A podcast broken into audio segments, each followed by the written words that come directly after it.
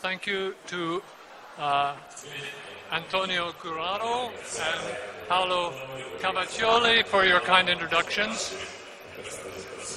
And thank you to the festival for introducing me to this wonderful city.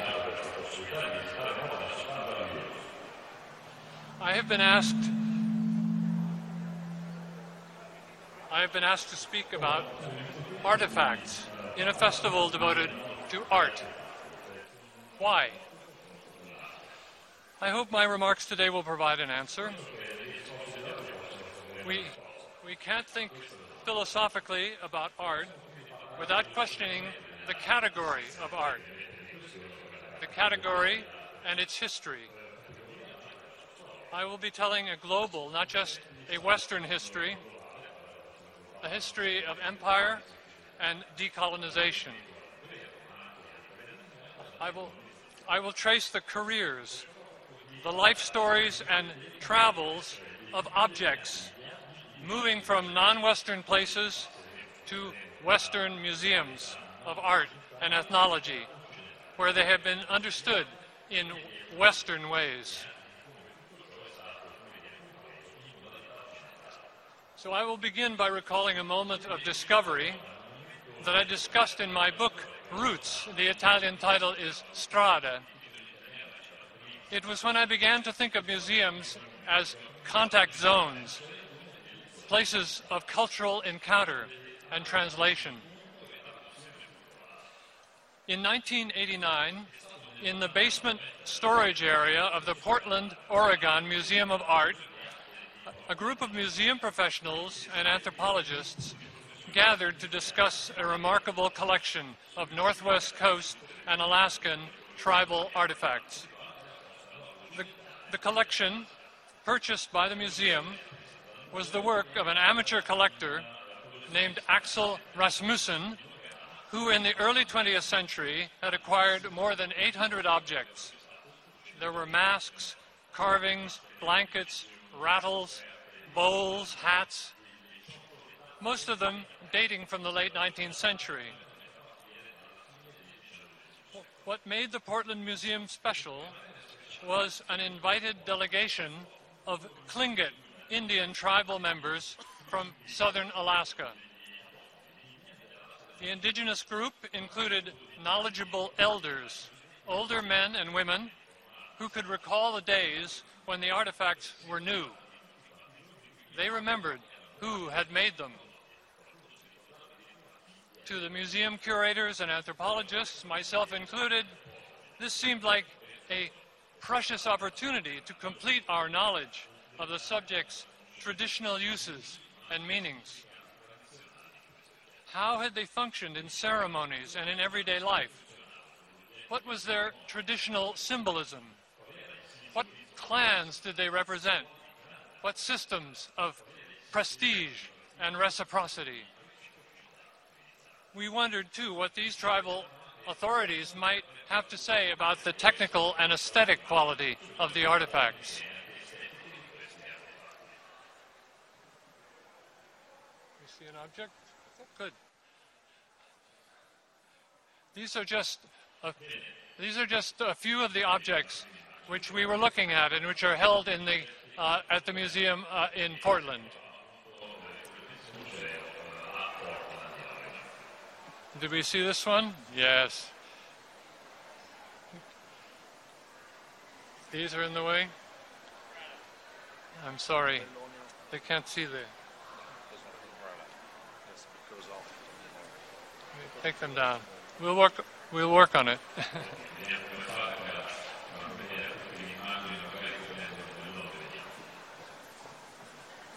Take them down.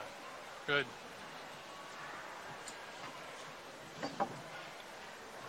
So now, now we can go back to my face if you want to. I don't know if they'll do that.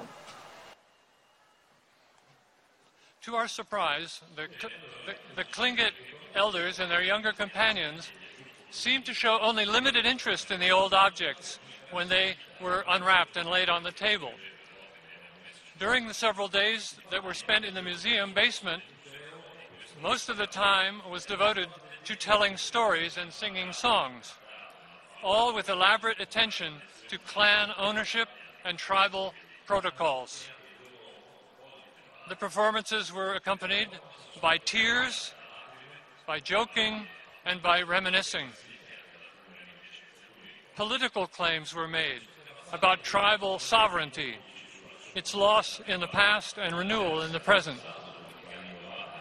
These claims implicated the museum in ongoing relations of dialogue and reciprocity. The Tlingit visitors to Portland had their own agenda. What was really important for them was not what interested us. We were interested in the material objects and their past functions. But for them, the objects were aide-memoire, provocations for discourse, for old and new stories. What mattered was their performativity, the stories, the songs, and the histories they released in the present. I evoke this moment of encounter because it taught me the serious limitations of the ethnographic and aesthetic categories we commonly use to understand, to stabilize, and contain non-Western creations. The objects that came to life in the Portland Museum basement were neither cultural artifacts nor works of tribal art. They were something different, something for which we lacked adequate terms. Today, I'll be exploring the terms art and artifact, ways of conceiving creative material culture that have become increasingly problematic. My primary topic is artifacts, but we cannot understand the concept as it has been used in modernizing Europe and North America without considering its complementary partner, art. Thus, in the first half of my talk, I will be describing what might be called an art artifact system exploring the system's cultural history and political functions. Since the early 19th century, the distinction between art and artifact has organized practices of collecting and the creation of separate museums of art and artifact, art and ethnology. I will suggest why, in recent decades, this classificatory system has begun to disintegrate.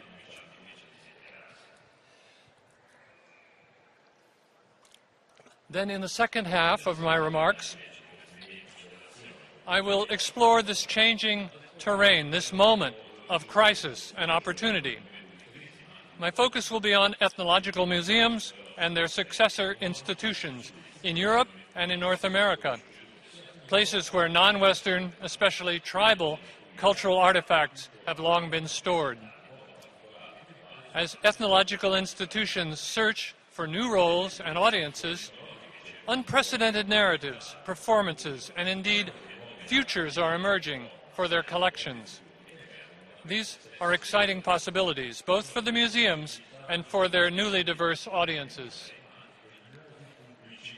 As I discovered in the Portland Museum storage area, the careers, the life histories of tribal objects in Western places are unfinished. The objects acquired by Axel Rasmussen a century ago, now anchor a large exhibition of traditional and contemporary Native American and Canadian works. A full-time indigenous curator has been expanding the collection, collaborating with tribes in the region.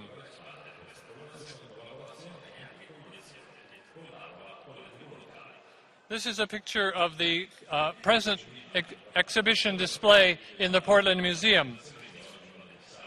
And the fact that these former ethnographic artifacts are displayed in an art museum is very unusual and a sign of the changing times. Another sign in New York City at the Metropolitan Museum of Art, uh, their Native American collection was recently reinstalled, displayed now in the Gallery of American Art with all the, all the paintings and other uh, artistic objects. This is a very new development. We can go back to the face. Well, how did the concepts of art and artifact become separated? A brief history. The British cultural theorist Raymond Williams has traced the emergence of a modern concept of art and its relation to social, economic, and cultural change. Williams observes that in the 18th century, the primary meaning of the word art was simply skill. There was no essential difference between an artist and an artisan or a craftsperson. During the 19th century, more specialized definitions of art and artist would emerge as Williams puts it, under the pressure of events.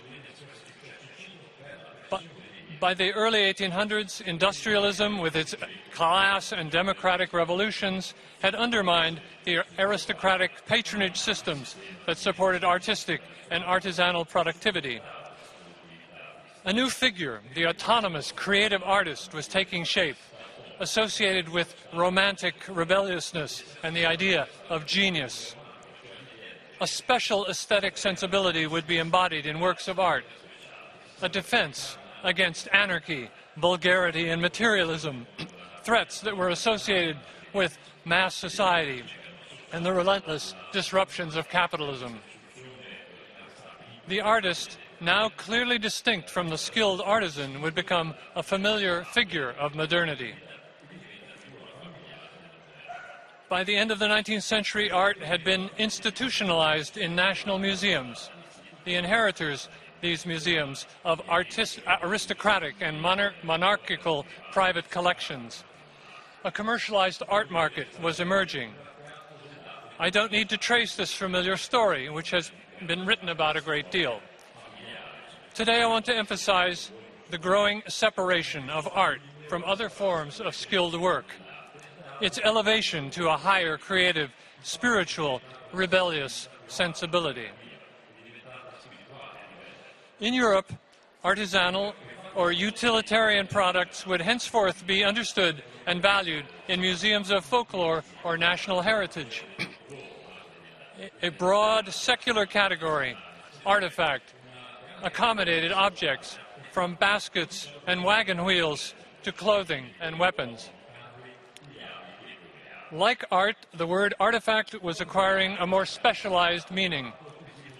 In the 18th century, it simply meant anything made by human skill. In its modern usages, it referred to everyday material objects and archaeological relics salvaged from the past. As art was acquiring more dynamic, creative, and universal connotations, artifact became more mundane object like, and inert. The concept artifact was also reserved for non Western things. Over three centuries of trade, colonization, and empire, countless objects arrived in Europe brought by explorers, traders, scientists, missionaries. These collections of what were then called treasures, curiosities, specimens or antiquities found initial homes in aristocratic or royal cabinets of curiosity. In the mid 18th century, the many followers of Linnaeus were amassing private scientific collections. These were precursors of the next century's great public museums of natural history, based on evolutionary principles exotic objects of social significance, such as weapons, tools, body adornments, and religious paraphernalia, these latter often called idols or fetishes, all these things found their way into ethnological institutions.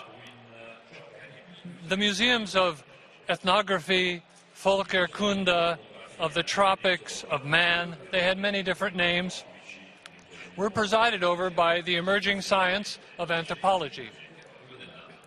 The purview of these museums was, roughly speaking, the non West. The French historian Benoit de l'Estoile has called them simply Musées des Autres, museums of the others. The art artifact system, with its separate art and ethnology museums, thus functioned to separate us from them 19th century museums of anthropology understood their role as preserving the remnants of so called barbaric, primitive, or savage societies. In the more relativist 20th century, these same objects would be renamed more neutrally cultural artifacts. Specimens representing a very wide range of social and cultural functions. Until recently, however, they were not considered to be art, at least not art in the advanced Western sense. For they, there were exceptions to the denial of art status to non Western creations. Works from the so called great civilizations of Asia or of the Mediterranean and from Levantine antiquity were sometimes included in major art collections. However, such treasures were confined to the past, understood as witnesses to the faded glory of lost civilizations, or at best as early precursors of a more advanced Occident. The savage or tribal objects housed in ethnological collections shared this assumed lack of a future. They too were going nowhere in history. Colonial collecting over three centuries proceeded under Eurocentric assumptions of historical inevitability. Small indigenous societies, especially, were destined to disappear. Only the West could be dynamic. In fact, however, many small societies, uh, they did disappear in the face of imperial conquest and especially the devastating epidemics that accompanied culture contacts. But others survived inventively responding to bad situations, preserving what they could from their heritage. The renewed vitality of indigenous peoples today makes it very clear that cultural transformation should not be confused with cultural death. During the late 19th and early 20th centuries, tribal societies on several continents were, however, experiencing a time of acute disruption and demographic emergency. Some of the most extensive European collections of tribal material culture were amassed during this period. A small army of scientific and amateur collectors took advantage of the disarray of indigenous societies. If the last remnants of tribal material cultures were to be preserved, it was now or never. Around 1900, this so called salvage collecting was understood as a kind of sacred duty, the preservation of a human patrimony. the acquired objects would find their final resting places in Western museums. Here they would be valued, understood, and cared for by knowledgeable curators. The collections contributed to, contributed to a common patrimony, the patrimony of humankind. In 2017, all of this sounds familiar, but a little out of date, I, I hope. For indigenous peoples did not disappear. They are alive, politically active, and seeking access to the works from their tradition that have been preserved in Western museums. In changing times, the career, the life history of tribal objects isn't done. They have new roles to play as treasures of a recovered heritage as resources for future generations, and as inspirations for contemporary tribal art.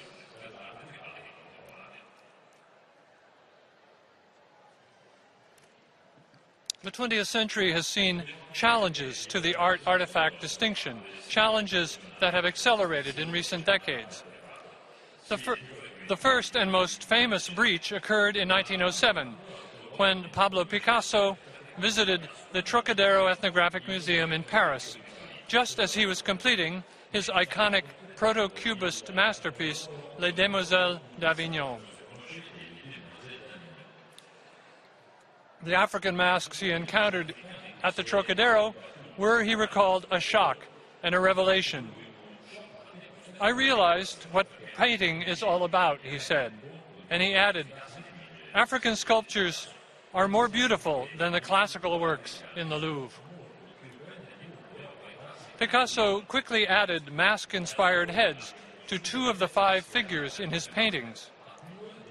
and he would henceforth become an avid collector of African carvings. We can see this in photos of his studios over the years. There are many, many such photographs as this of Picasso in his studios, always with African objects uh, all, uh, all around. They were, he said, constant witnesses to his developing art. We could cut now. Oh. Scholars have debated whether this personal discovery of African art was primarily about form, an affinity of African sculpture with Cubism, or the emotive magic of the masks, their ability to exorcise Picasso's demons of death and sexuality. I won't enter into this debate. I would just emphasize that to focus on Picasso on the psychic and creative struggles of a certified genius is to miss the wider changes that were beginning to destabilize the art artifact distinction. The recognition of non Western objects as art was the work of a generation of avant-garde artists and writers. Derain, Vlaminck, and Matisse had begun collecting African objects before Picasso's epiphany in the Ethnographic Museum. In the 1920s, the Surrealists' interest in Native American, Oceanian, and Arctic works was well established. Here is an example of the kind of Alaskan art that the Surrealists loved. Andre Breton's apartment in Paris was filled with non-Western artifacts in promiscuous company with European artworks. This is a photograph of Andre Breton's apartment before it was uh, sold and, uh, and bought by collectors. But much of it is preserved in the Paris Museum, Musée d'Art Moderne.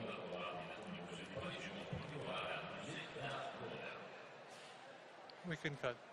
The 1920s vogue for l'art nègre was an important opening in the ideological inst institutional walls that kept primitive creation separate from art and from fine art. But the breach was in the walls was limited at its time and ethnocentric. European modernism tended to recognize its own preconceptions and desires showing little interest in the complexities of cultural translation or in the existence of divergent aesthetic systems. The art it recognized looked like what was emerging in the West. For many years, the modernist primitivism, as it has been called, of Picasso and his generation would remain a limited avant garde phenomenon.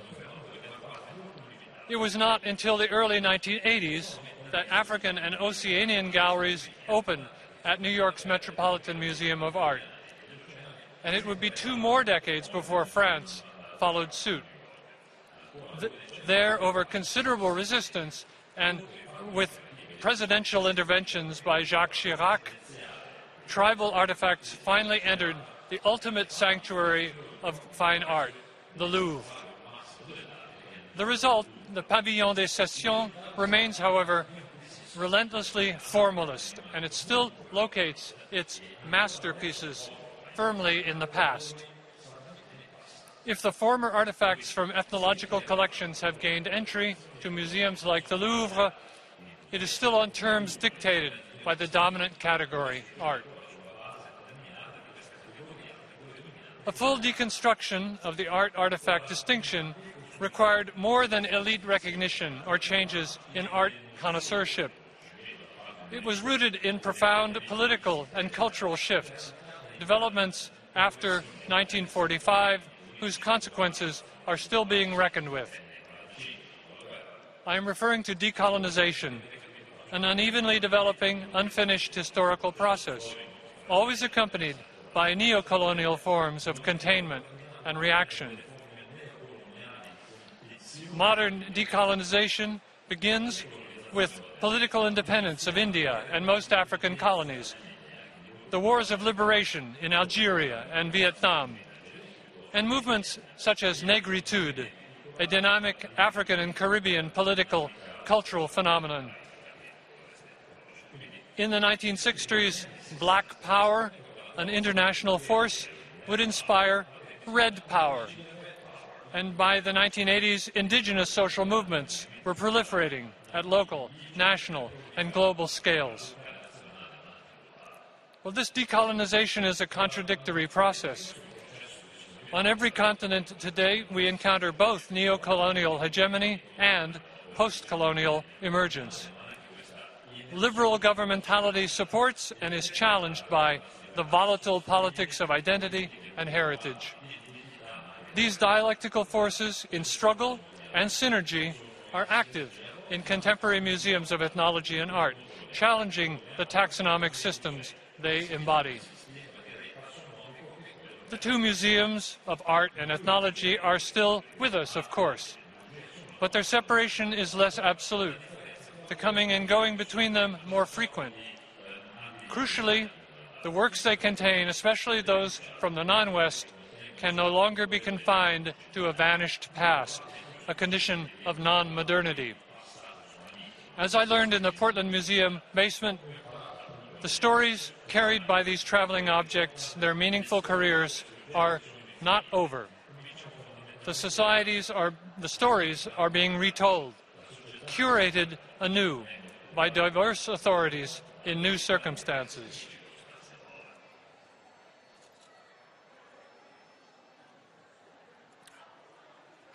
My remaining comments will evoke sites of struggle and creativity in the new spaces that are opening up between art and artifact, between the West and its others. I'll report on some recent research I've been doing, visits and conversations conducted in European and North American museums, institutions that can be called, with appropriate hesitation, post ethnological. post.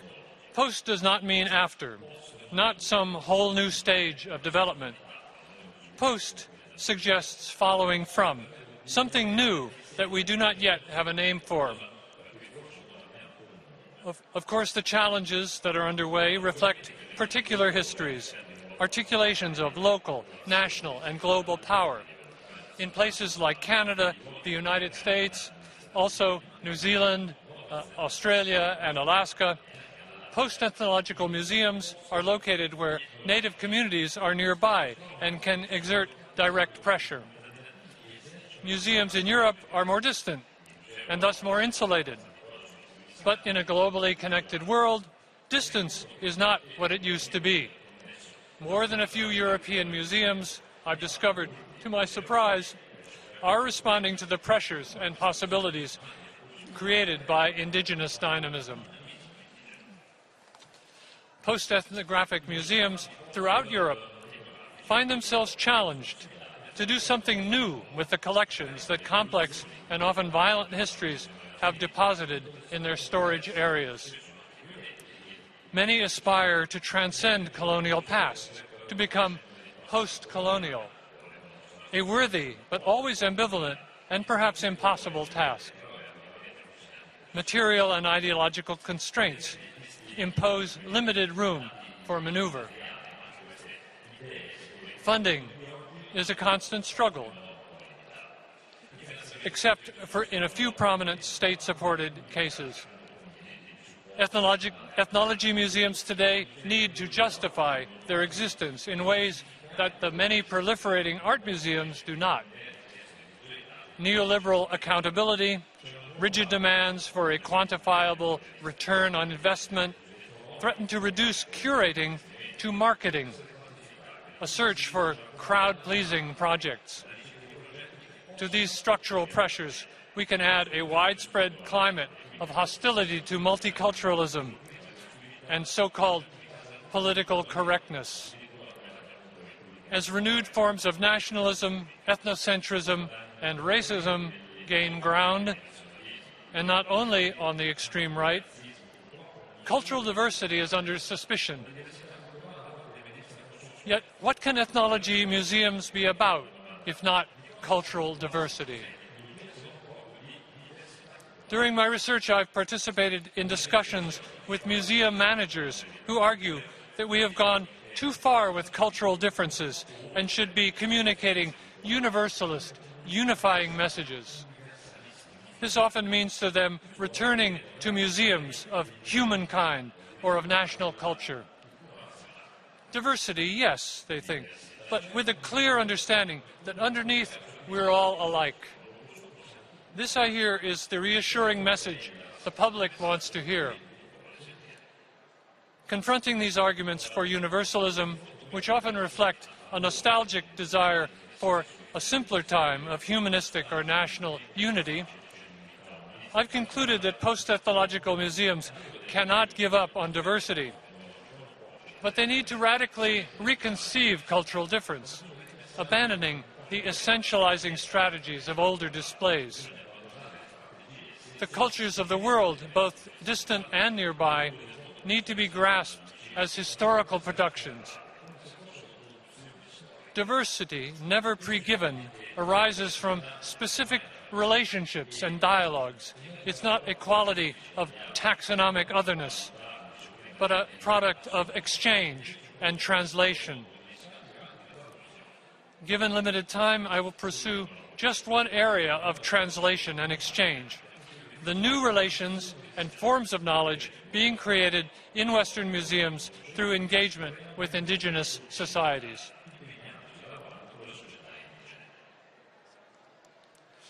First, an image from the past.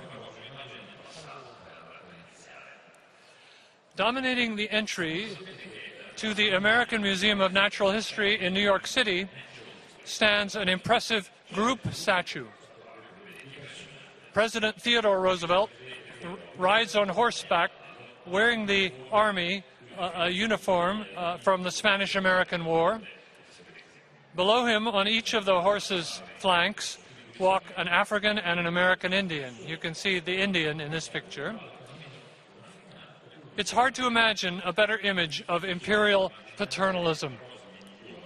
Roosevelt was a patron of the museum and also of the photographer Edward Curtis, whose heroic documentary project was premised on the so-called vanishing Indian. Roosevelt could not have imagined that the red man walking tamely at his side would be alive in, in 2017, filing lawsuits, blocking oil pipelines, and forcing tribal agendas and epistemologies into the work of museums. Perhaps we are coming finally to the end of the disappearing Indian and of salvage collecting with its worldview. This mode of authority premised on disappearance rather than change, on immobility rather than movement. Now, by contrast, I encountered a very different sculpture in Amsterdam at the Tropen Museum. On a stairway between exhibit levels, the work of a Dutch artist, Roy Villevoye. And this is, I insist, a sculpture. A black man wears shorts and a t-shirt. Life-sized and hyper-real, he is gently holding a white baby. The title is Madonna, Omama and Celine. And it commemorates a visit to Amsterdam from Papua in West New Guinea and the friendship that developed between Omama and the artist, whose daughter Omama cradles in his hands. It's a work designed to provoke questions. Questions about Dutch colonial histories in Papua and their post-colonial aftermath, about intercultural contacts today, about immigration and otherness, about breaking down dichotomies of us and them. Nothing can be further from the Roosevelt statue in New York. Now, the nat natives like Omama are going somewhere on their own, not under the tutelage of a great white father the fact of indigenous dynamism is inescapable in nations like Canada, Australia, New Zealand, where today no museum can represent Aboriginal or First Nations arts and cultures without serious collaboration and shared authority. Even repatriation, the return of objects, long viewed as threatening a museum's fundamental mission. Even this now appears to many curators in less all or nothing terms as an opportunity for sharing heritage and accessing new kinds of knowledge.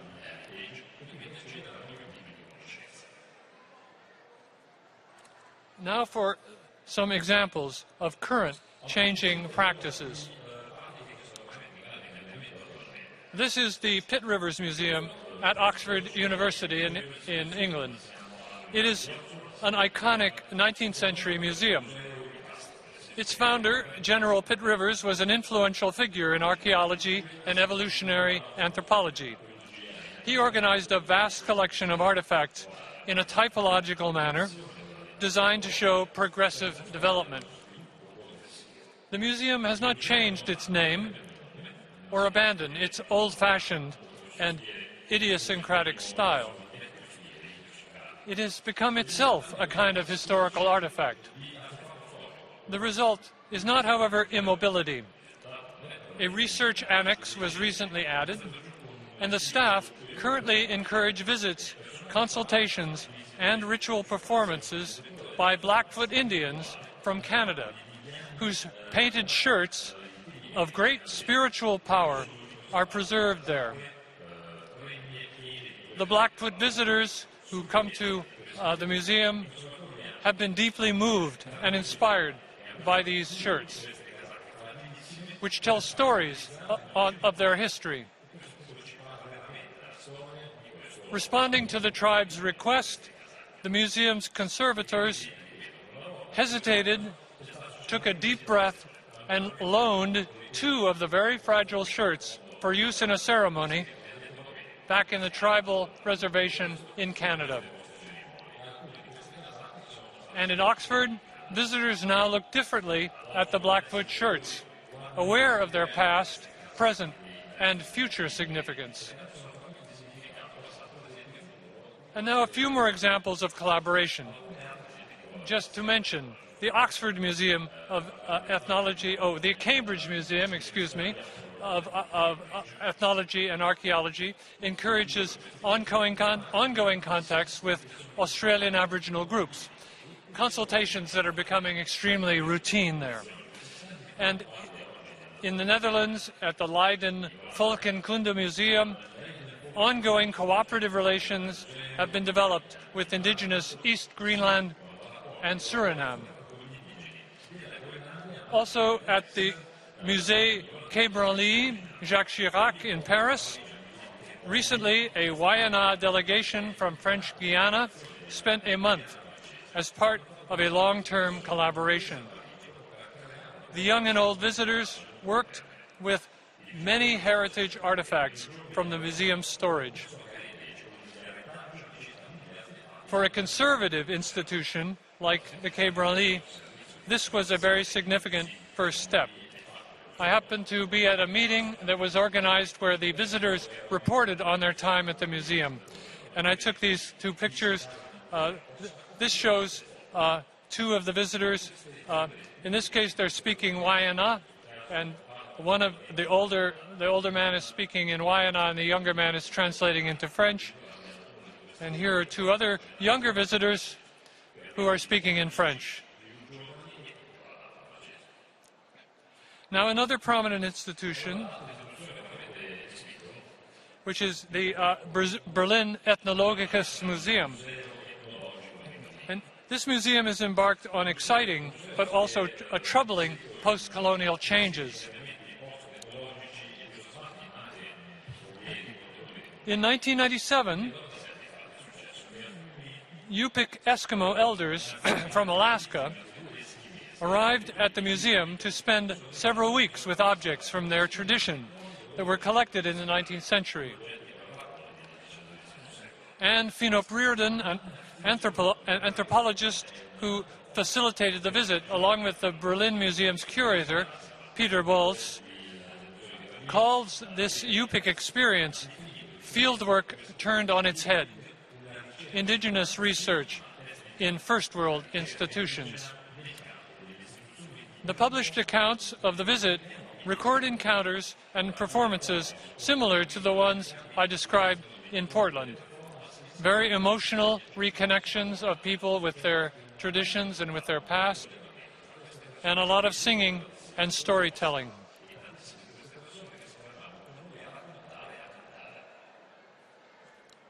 This is just an exa- uh, this is just a picture of the kind of objects uh, from Alaska that are stored uh, in the Ethnologisches Museum and that the people uh, came to visit and to, in a sense, reanimate. Now, recently, with the new millennium, the Ethnologisches Museum has received an offer that it cannot refuse its, its location, present location, in a remote suburb of Berlin has long been a serious liability.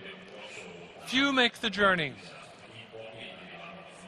But now a large portion of its unvisited collection uh, can move to a grandiose new exhibition and research center on the Museum Island at the very center of Berlin. Here is a picture of what is being constructed there in the center of Berlin. This is the Humboldt Forum, and it will soon open on the site of the old Hohenzollern City Hall from the 1890s, familiarly called the Schloss. It was a large Baroque structure that was destroyed during World War II, and in appearance, the new forum evokes a return to lost grandeur. And its name, the Humboldt Forum, appropriates the cosmopolitan science of the Humboldt brothers.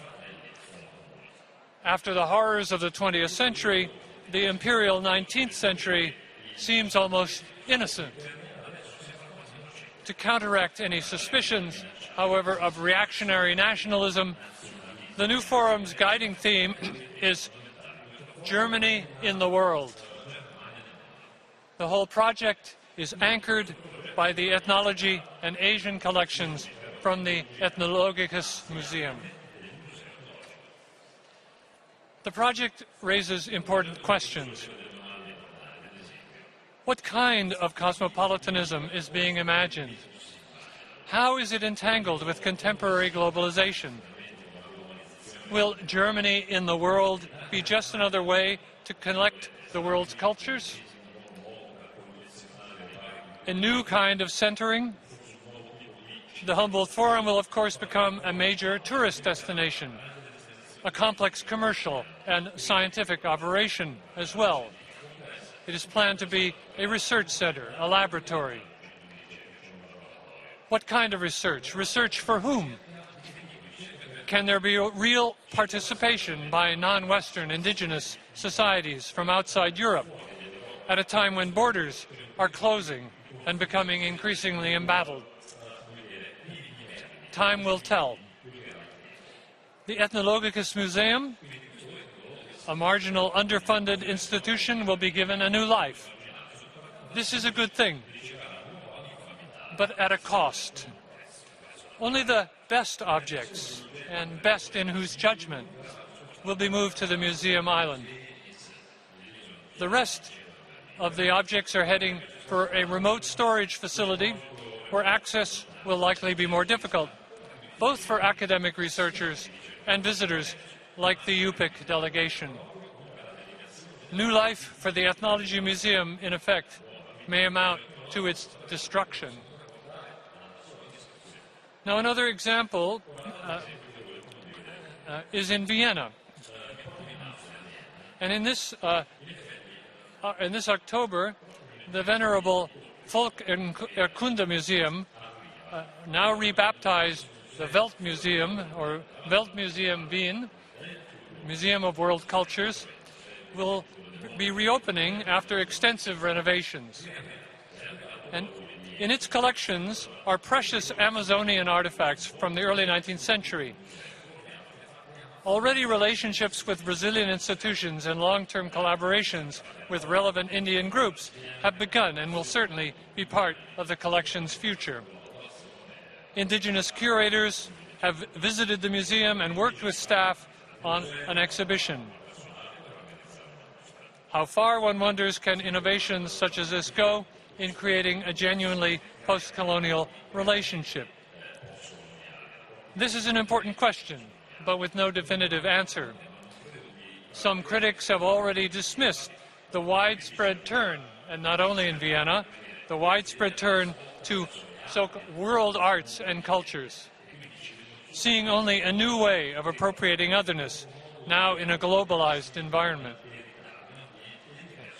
This is an image from the web where we see the staff at the Weltmuseum announcing their new logo. Every museum needs, as you know, a new logo.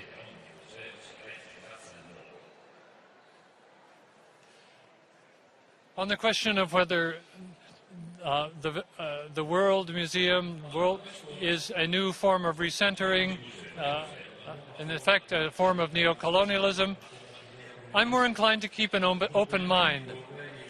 In practice, the opening up of European collections, their decolonization, to the extent that occurs, will be a result of small shifts and the making of new relationships, some of which are underway.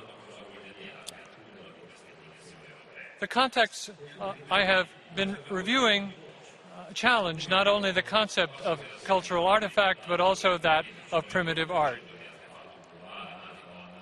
A good example is provided by the partnership that now links two formerly distant museums the Chateau Musée in Boulogne sur Mer, which is a small French city on the English Channel, and in Alaska, the native administered Alutiiq Museum on Kodiak Island. A precious collection of Alutiiq masks from the 19th century found its way to this provincial, provincial French museum in the 1870s, donated by a young French scholar adventurer named Alphonse Pinart. Pinart acquired the masks just as the indigenous society on Kodiak was passing through a period of acute crisis. Without his salvage collecting, there would be hardly any well preserved old masks left. After 1870, the craft of the craft of mask carving disappeared for several generations. It has now been revived, and thus the Pinart collection, long ignored, is a dest- destination for Alutiiq native artists and activists. Over the past two decades, a series of visits and political negotiations have brought a large selection of the Pinart masks home on return visit to Kodiak, to Kodiak in Alaska. And an ongoing cooperation between the two small museums has developed. The Pinart collection of Kodiak masks is being reconceived as an unfinished shared heritage. In the process, both partners have had to give up absolute concepts of ownership and repatriation. And they have discovered that old collections have the power to inspire new arts and rituals, becoming integral to a living culture. Last fall at the Chateau Musée, new arts from Alaska uh, was on display in an exhibition curated by an Alutiiq carver. You see here the image uh, from that museum.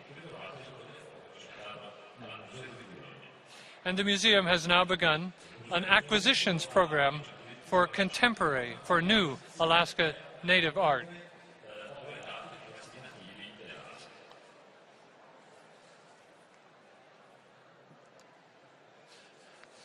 I'll just show you a few images uh, connected with that museum. Here you can see on the left uh, a traditional 19th century mask from Kodiak, Alaska. And on the right, a new mask created by a contemporary uh, Alutiiq artist. Insp- obviously, very inspired by the old mask. Some, some of the masks are used in ceremonies. They are danced. In this case, you can see in the background a mask which is inspired by one of the objects in the collection in France now being danced in ceremonies in Kodiak, Alaska. And sometimes the traditional masks, this is one of the older 19th century masks, have become inspirations for new masks carved by Alutiiq artists who are producing, in effect, contemporary native art. All of these definitions of art are alive and active. And it's becoming increasingly common for curators uh, all over Europe and in places like America and Australia, New Zealand. For, it's common for curators to think of their work not only as conserving and interpreting artifacts from the past, but as encouraging renewal. In this, uh, uh, they are following, there are many examples uh, from elsewhere. These are just a few examples of the decolonizing work going on in post ethnological museums. Of course, progress can be slow, and paternalist attitudes die hard. We are not in an age of post colonial innocence. But little by little, through the development of long term relationships, historical legacies of mistrust by both natives and curators can be overcome. Post ethnological museums are becoming places for the co curation of new knowledge, sites of negotiated, collaborative conservation. The objects in their care are in motion. Some return permanently or on loan, repatriated to their societies of origin. Others remain in the former colonial capitals, where they tell new stories. I believe this is as it should be. There is no single proper home for these traveling former artifacts. There is much unfinished business, but I hope I have convinced you that the conceptual and institutional spaces once occupied by non Western artifacts have become more volatile and more interesting. Thank you.